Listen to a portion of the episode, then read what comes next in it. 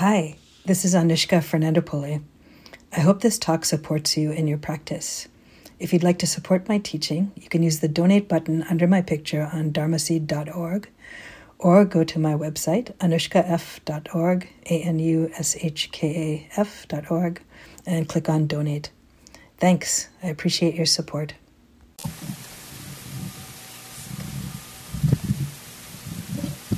So, welcome to Mission Dharma.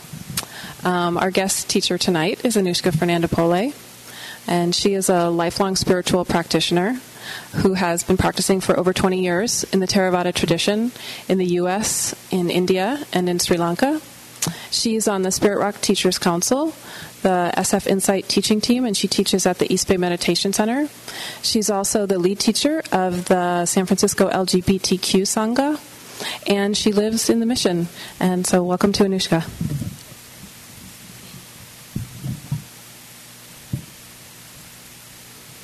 Thank you, and thank you for memorizing my bio, Tara. I don't think anyone has done that except for my mom, so.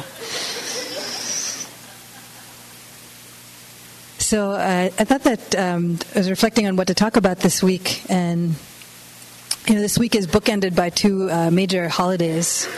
So on one side we have uh, Easter and all the different things around that, and then the other side we have April Fool's Day, which uh, started out this week. So I'm wondering if uh, anybody here uh, had any uh, successful uh, April Fool's jokes that were either played on them or that you played yourself. Oh, here's one. Okay.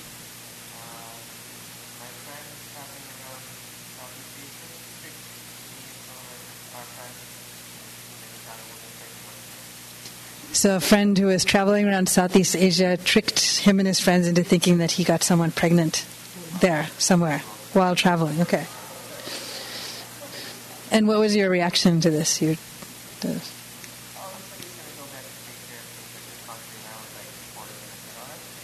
okay, so he, so he said he was going to go back, and then all the friends tried to be very supportive of this decision, and things like that. okay, all right. What else? Anyone else? Get tricked or trick? Yeah.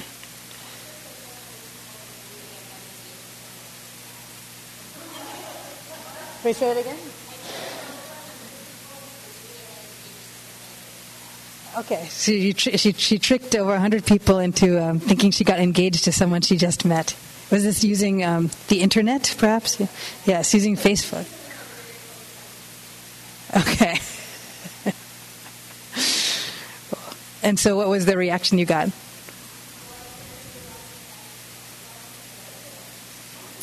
Uh huh. Uh huh. Uh, okay. so then you felt bad, and then you right. Okay. Anyone else?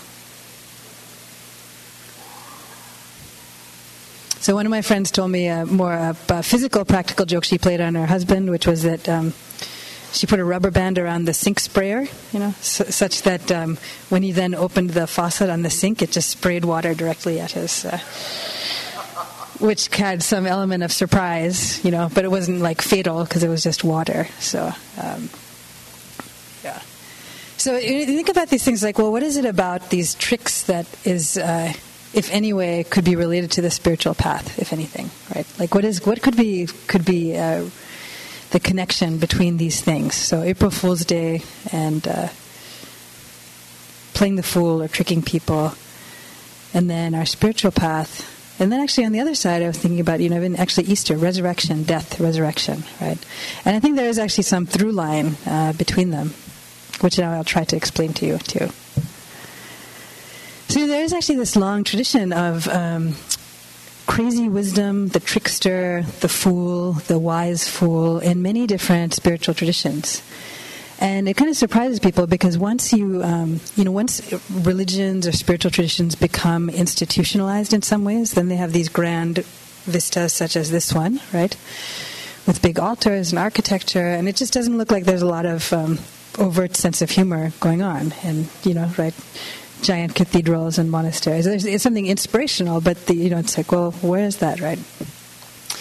And even when you read things from, you know, the Buddha or, you know, uh, Muhammad or Jesus or something, uh, they don't sound very funny, right? Like, uh, and so, so it could be like, okay, maybe whoever captured their words was screening out anything funny, or did they not have a sense of humor, or you know, what was going on with that? Uh, actually, in the Buddhist teachings, um, you do find these ways in which, uh, particularly if you if you learn a little bit of Pali, you can see that the Buddha actually had a sense of humor. He was a little bit of a punster. He was kind of a, a quick-witted uh, guy, so he'd like to make puns about different things.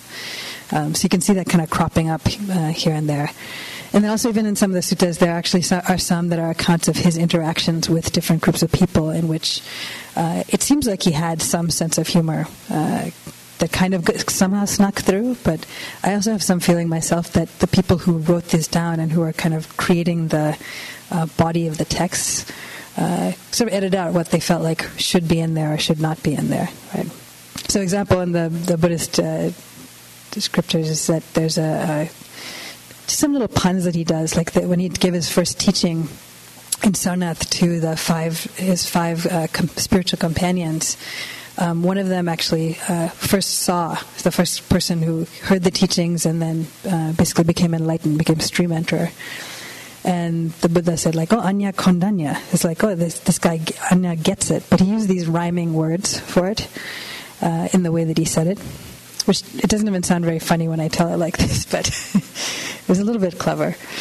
And then there are other uh, times when he does this similar thing, like he, he likes wordplay a lot. In fact, there's actually a, a common um, story that's told in many Dharma circles about uh, an account of Ananda, his um, longtime attendant and cousin, coming to him at one point and saying, oh, you know, I think that after Ananda had spent some time with different spiritual companions, and he said, Ananda said, oh, you know, I think that it's it's really great having spiritual friends. It seems like it's like half of the holy life, isn't it?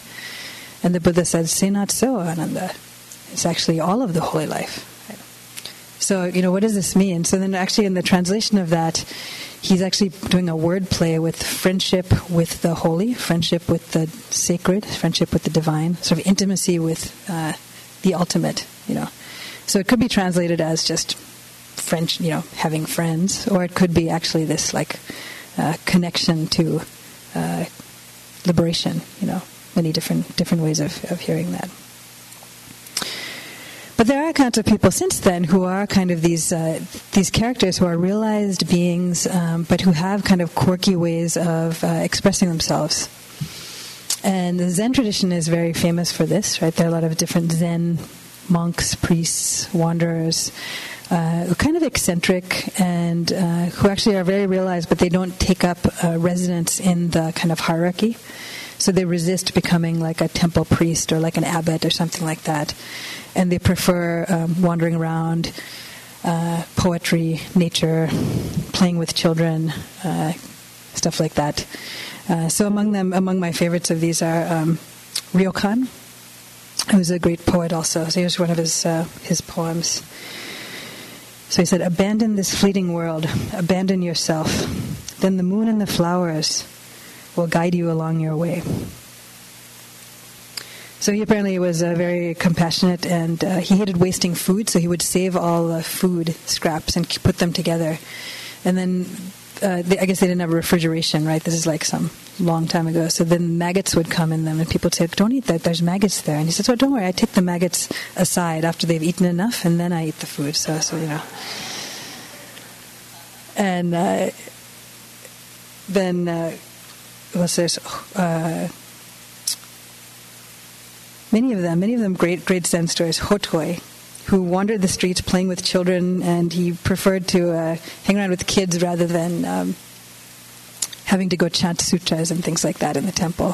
So he'd carry a bag full of gifts for kids and give them out. And he's he's actually the one that the laughing Buddha statues are supposed to be made of. Like he was like big belly, kind of laughing. Uh, and this in many different traditions. Even in the in Muslim tradition, there's this stories about. Uh, Mullah Nasruddin, right, who's like the the fool. And this guy is not necessarily an enlightened fool, but he kind of highlights for us these different ways in which our own behavior is actually kind of ridiculous.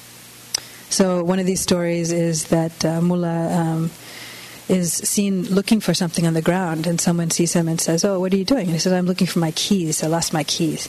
So this person says, "Oh, okay, let me help you." So they look look around, look around for a long time, and then they say, "Well, where did you lose them?" And Mo says, "Oh, I lost them down the road over there." Right? So the guy says, "Well, why are we looking over here?" And he said, "Well, the light's a lot better over here." So you know, so you know, there's metaphor you can take for your own life, where you look for things where it's easiest, but not necessarily where they could be found, right? Uh, and even in the Christian tradition, actually, a great um, saints like Saint Francis, right, the one who our city is named after. Uh, he actually was the son of a very rich uh, person, right? Uh, and he gave that all up. I think a rich cloth merchant, and he didn't want to have anything to do with it. So he went off to become a mystic, to you know, to, to pray and to uh, engage in this life of um, piety. And his father didn't want it, so his father came and like tried to get him to stop. And then he took off all his clothes and he's like, "Here, you want your cloth back? Take it all. Take it all, right?" And uh, and then eventually he did lead this life of uh, extreme poverty. Uh, and he's also famous for being very kind to the animals, right? Like a lot of connection to animals and um, spending time in nature. And uh, so then, you know, after a while, these guys become sort of like uh, deified in certain ways, and cities are named after them and things like that. But they were kind of crazy too, you know. It's great. It's nice to remember that. It's nice to keep that in mind, right? And it's nice to keep that in mind also because it's good to remember this for yourself. Because there's a way in which, uh, particularly I think as you grow up and become an adult, like we can develop these ideas about who we are. Uh, and this sense of our identity that we spend a lot of time actually like protecting and managing uh, and developing. And it just kind of creeps up on you, you know? Like it's not like that when you're a little kid. Like it just sort of creeps up on you little by little. And it's good to examine, like, who do I think I am?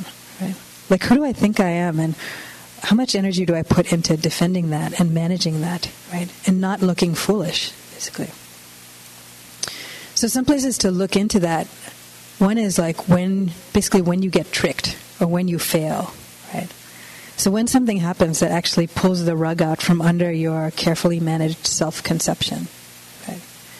And this could be anything. It could be like a simple mistake, like uh, you're trying to uh, go one way and then you habitually go the other way, right? So uh, let's say you're going on a trip and you usually leave from SFO, so you go to BART and you get on the train to SFO, and once you're almost there, you realize, oh, I should have been in Oakland, right? My, anyone done that? Yeah.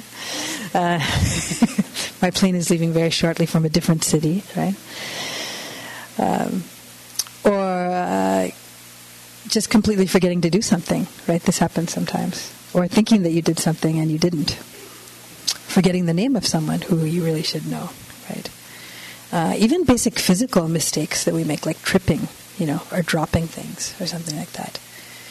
So it seems at the time like, oh no, it's a mistake, it's a problem. But we can use all of these as uh, opportunities to see the way in which we've developed this sense of ourself, or that we're sort of cultivating this idea of ourselves as infallible uh, or needing to be perfect or, or needing to be smart, right? Or needing to be competent. Uh, or kind of overarching all of this is needing to be in control, right? So it's this illusion like, here I am, I am the master of my world, I am a competent, together adult, right? There's me and there's everything I need to navigate, right? And these moments, it, it all falls apart in small or big ways, right? So they're actually good points to uh, kind of try and allow yourself to soften they're good teachings of humility. Uh, and see, like, where is it that I've been stuck? Like, like, like, what is it that's that's uh, tripping me up in this? You can tell also for how long you suffer after it happens, whatever it is, right? So whether it's that you said something stupid in a meeting, or uh, you know some physical thing, like you dropped something and it broke, right? Like, notice how long the suffering from that lasts in your mind, right? Because a thing happens and then it's finished, right? But then what's the residue in, in the mind? That's the sort of second arrow of suffering Buddha talked about, right? The way we, it, it impacts our, our idea of ourself. And it can be very interesting at those points to look into that idea of ourself that we have and see like, well, what is the idea of self that I'm clinging to here? Like, like what is the, uh, what is the thing that's been threatened or uh, there's been like a hole shot into some element of my sense of self like me as coordinated or me as being a kind person, even, right? If you say something uh, mean, or me as being thoughtful, right? So you could probably reflect back and, and consider times that this has happened uh, to you, even in this week, right? And actually make these things uh, opportunities for learning. This is a good thing about the spiritual path is like, okay, all these things could happen. It, it could just be like tragedies and mistakes and embarrassing moments, or here you can kind of compost it all and make it all, you know, opportunity for seeing, like, oh, where am I stuck? You know, where am I clinging? Right? Like, what is it that's being uh, threatened in this very moment?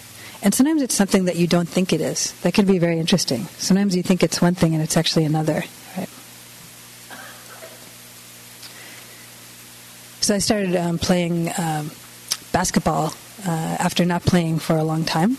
I, uh, I've been a very good athlete when I was in high school and my 20s, and then um, had a slow decline, as many people do.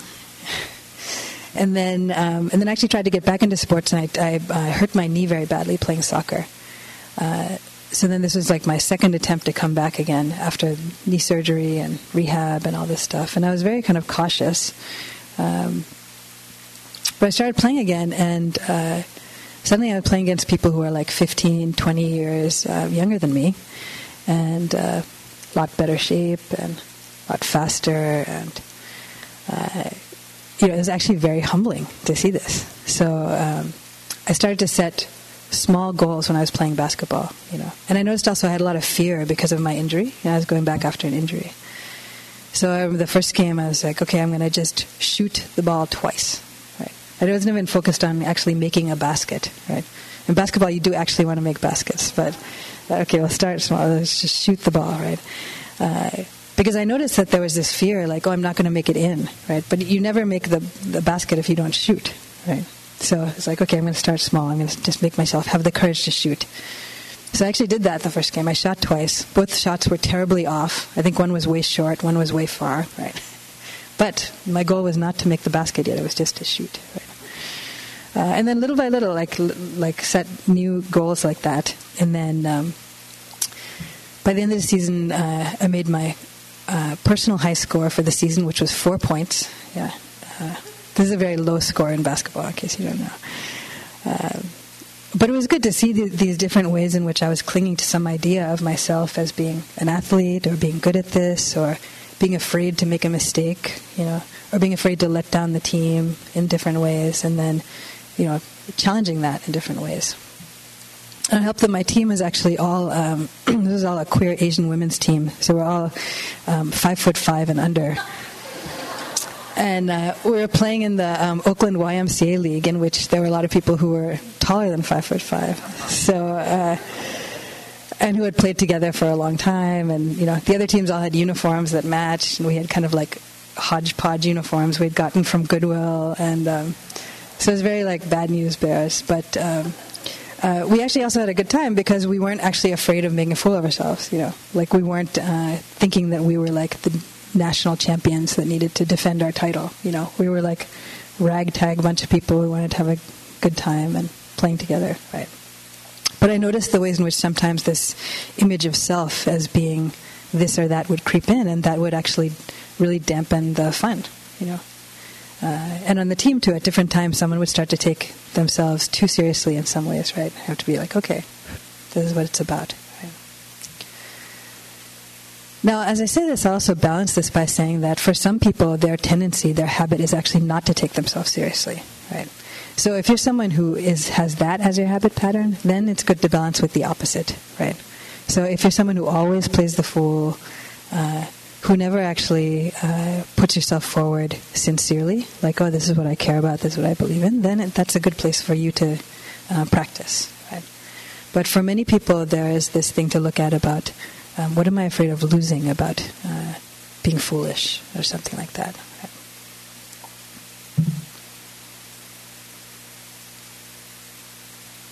So, how does this relate then to um, death and resurrection?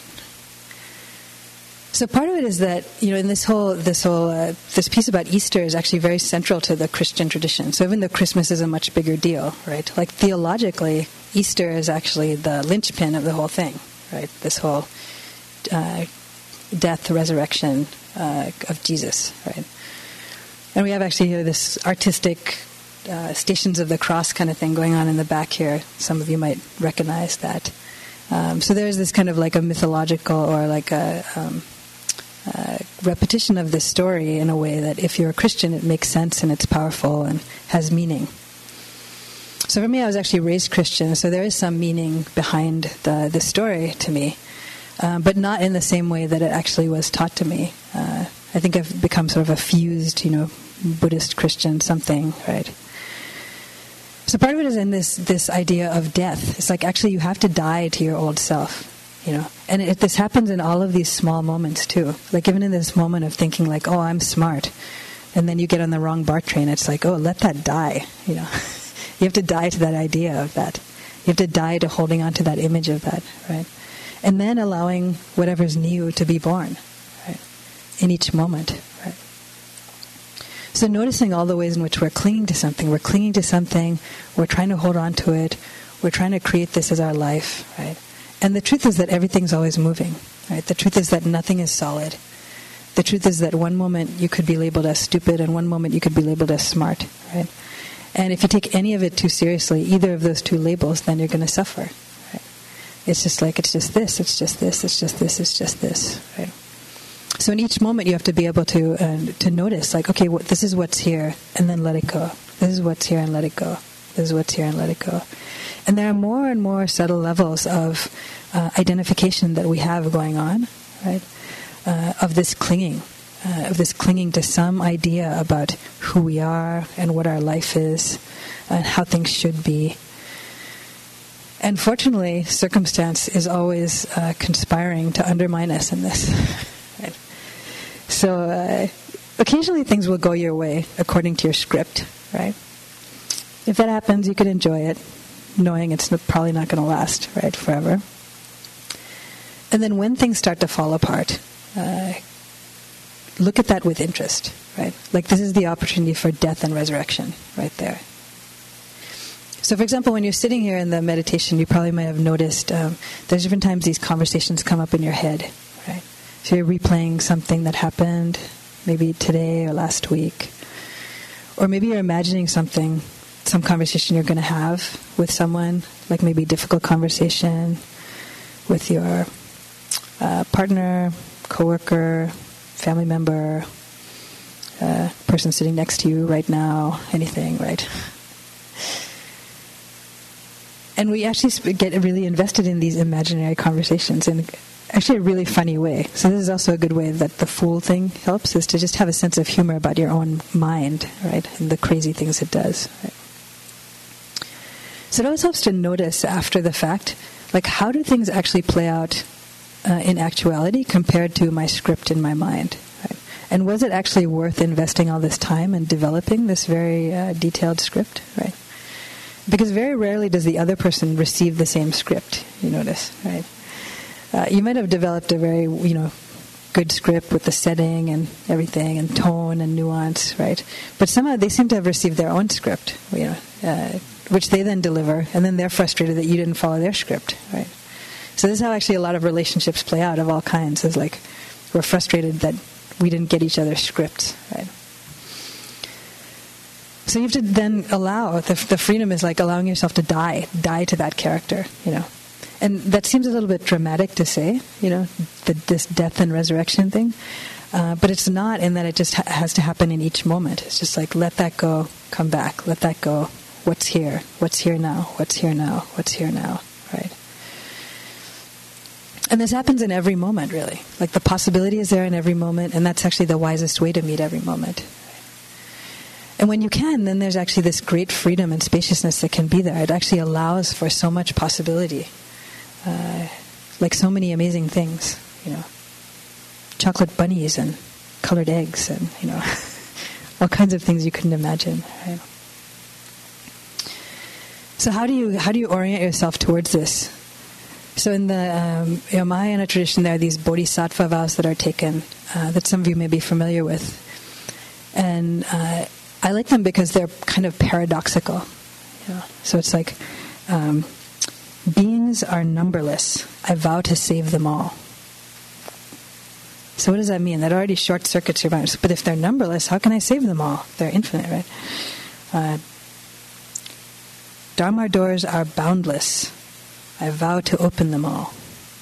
Like, but if they're boundless, you'll never get to the end of that. How's that going to work, right? Desires are inexhaustible. I vow to end them all. So anyway, it kind of goes on like this, right? So there's something great, I think, about this sort of like uh, infinity, you know, aiming for infinity, and then it kind of throws you back on like, oh, there's nothing but now, you know. There's actually there's nothing, you know. It's like the the end goal. It short circuits your regular analytical kind of performance management mind, you know. So it's not a smart goal, right? it's not a smart goal if beings are numberless to save them all. You're not going to meet that. You're not going to get your bonus, you know. It's like. Uh, but it really it, it drops you back into the moment you know, there's nothing to lean out towards because it's infinite. Or if you do lean out towards, you just fall back into now. So somehow that there's like a playing with time and space that can happen in that that just kind of drops you back into okay, just this, just this, just this. So these moments of being played the fool, or when you get foolish, like if you turn on the sink and water suddenly sprays at you, right? It's like, oh, I didn't expect that to happen. It's like great. That's you know cracked, and I crack, found a crack in like my sense of I understand how everything works in the kitchen. Right. I am the master of the kitchen faucet. It obeys me. Right. No, not so. Not always. Right. It's like oh good. Okay. So allow yourself to actually sort of be delighted by that. Um, be humbled by that and actually have fun with it. You know, like actually take joy uh, in kind of a childlike way. Right? And children are actually really good role models for this, especially small children, because they usually don't think that they have the whole world figured out, and they're actually very curious about it. Uh, which is why they get in trouble going like pushing all the buttons to see what they do, and you know pulling all the switches and annoying people in elevators by pushing all the buttons, and you know. Uh, but it's that quality of like curiosity and interest and actually joy in exploring the world and exploring how things are that is uh, is beautiful too. So we can also allow ourselves to be infected by some of that. So maybe I'll, I'll stop with the reflections there. So, uh, bringing more foolishness into your life and uh, practicing resurrection. So, those are the themes there. I'll see if anyone has any questions or comments. Yeah.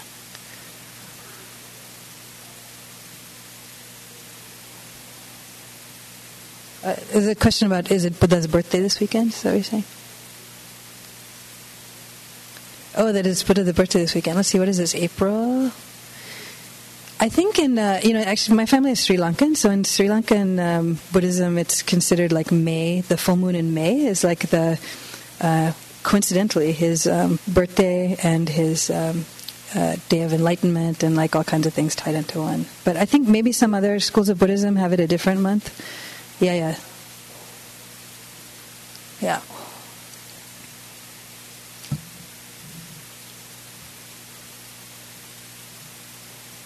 Yeah.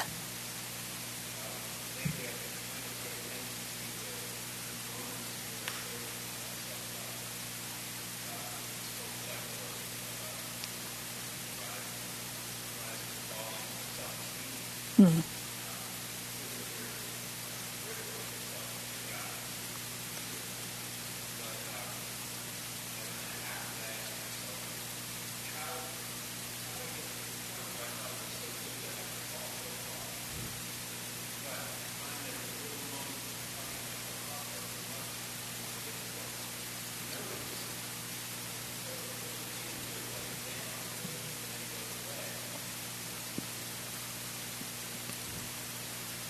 Yeah, noticing the uh, the ways in which the self gets created, and it's harder to notice pride than huge amounts of self criticism. Basically, right? Yeah, the little puffing up. Yeah, pride is a much more subtle one usually, uh, and and one interesting place to try to notice too is that. Um, this cycle of this of, of criticism of comparing mind is a double-edged sword. So we also don't notice it as much when we're comparing uh, when we're putting down other people, right? So usually, whatever it is that we are criticizing about ourselves, also we criticize about other people in some ways. Uh, see if this is true. Like explore this in your experience. So, for example, um, supposing that there's some criticism you have about other people being like, uh, for example, lazy or something. Like, oh, this person's lazy. They're not working hard enough, or uh, this person's not smart, or whatever it is, right? And when while we're doing that, we actually have this full belief in the truthfulness of our assessment. Like this is the actual truth coming through my mind in full technicolor blazing glory. It's so clear, it's so clear. And then sometimes something will happen and we will make a mistake and then it comes back at us, right? So this same comparing mind, this critical mind, like like when we make the mistake, get on the wrong BART train or do something, right? Then suddenly it's like, oh, you're so stupid. Ouch, where did that come from? I've never seen that before. It's like, oh, yes, you have, right? Only directed towards the other, not towards the self, but they're the same, right? So, like, actually, uh, taking yourself with a grain of salt in those moments also of the criticism of other people uh, is helpful with the noticing self-criticism too. But it's kind of harder for us to notice that. Usually, we'll like let those slide and actually believe in that more. Uh, the self-criticism becomes more painful either way, we're creating like a distinction, right? Like here's me, here's the other, right? And even in that, there's suffering. The pride one is more subtle, though, right?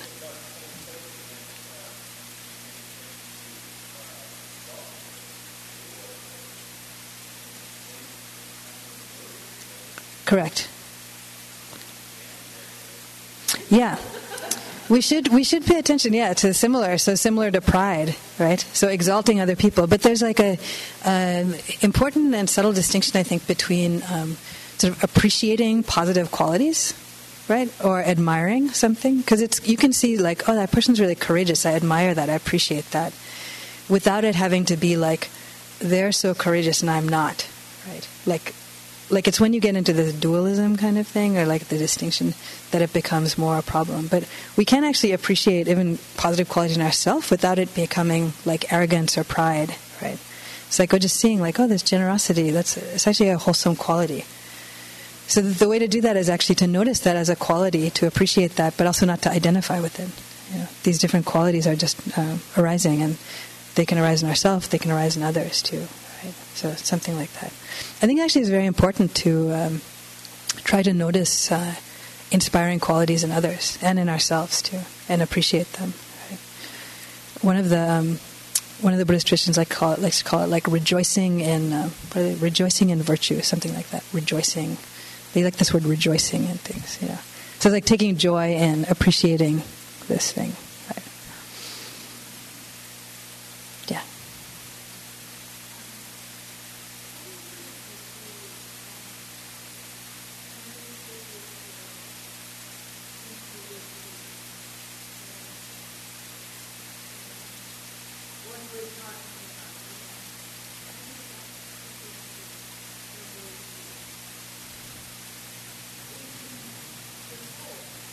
Hmm. Yeah.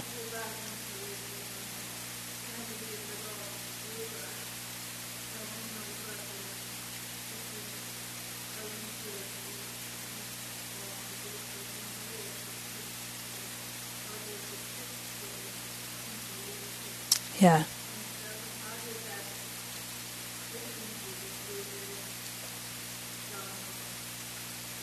The question about the trickster and intuition, right?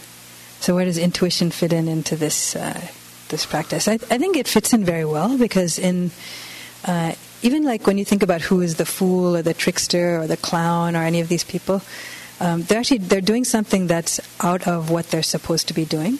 It's like out of step from what is the um, idea of what they're supposed to do, right?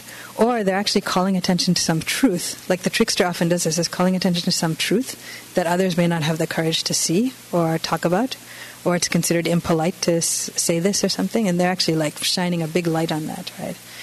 So in some ways, it's like being able to to tune more into that intuition of the truth, and then the wisdom part is also knowing when to say that or when to how to work with that, how to bring that out, right? Uh, in some ways. So, so working with the the intuition and knowing the difference, I think, between intuition and between this other kind of like delusion stuff that comes through.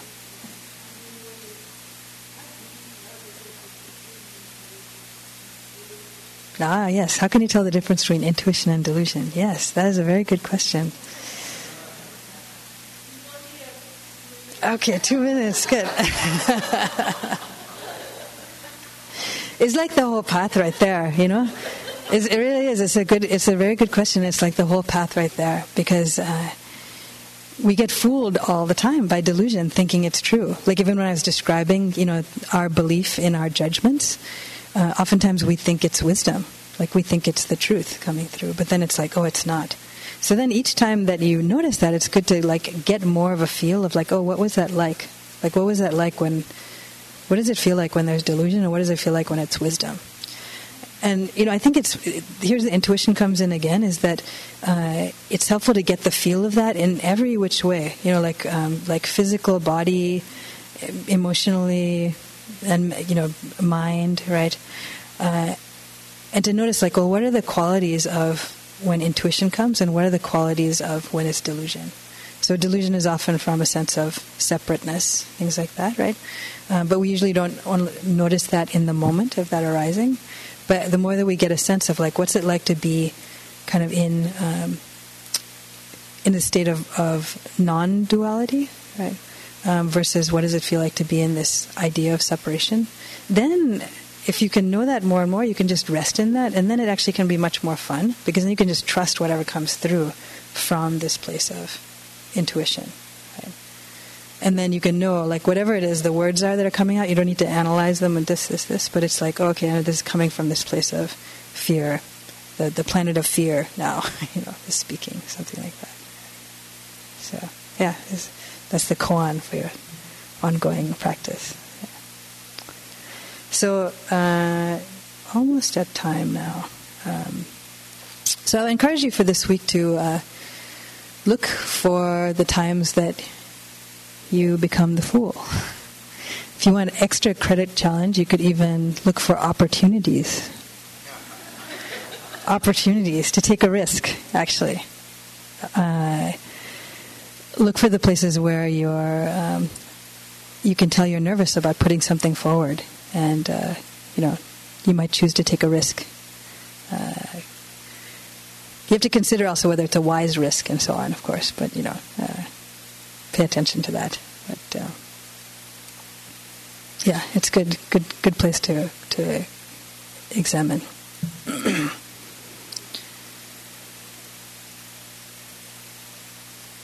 so we can sit together for a little bit.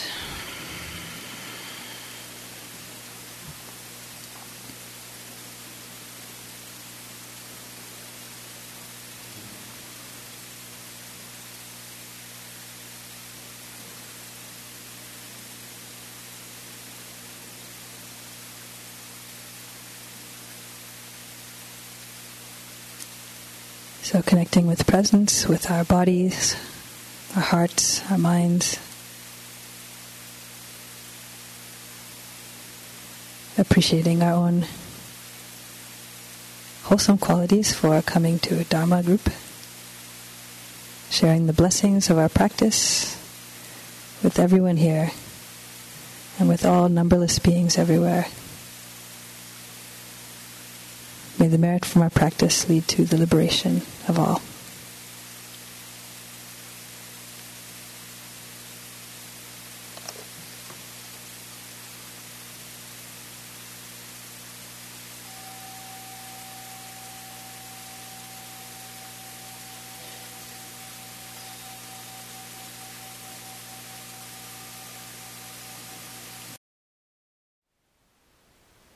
Thank you for listening. To learn how you can support the teachers and Dharma Seed, please visit dharmaseed.org slash donate.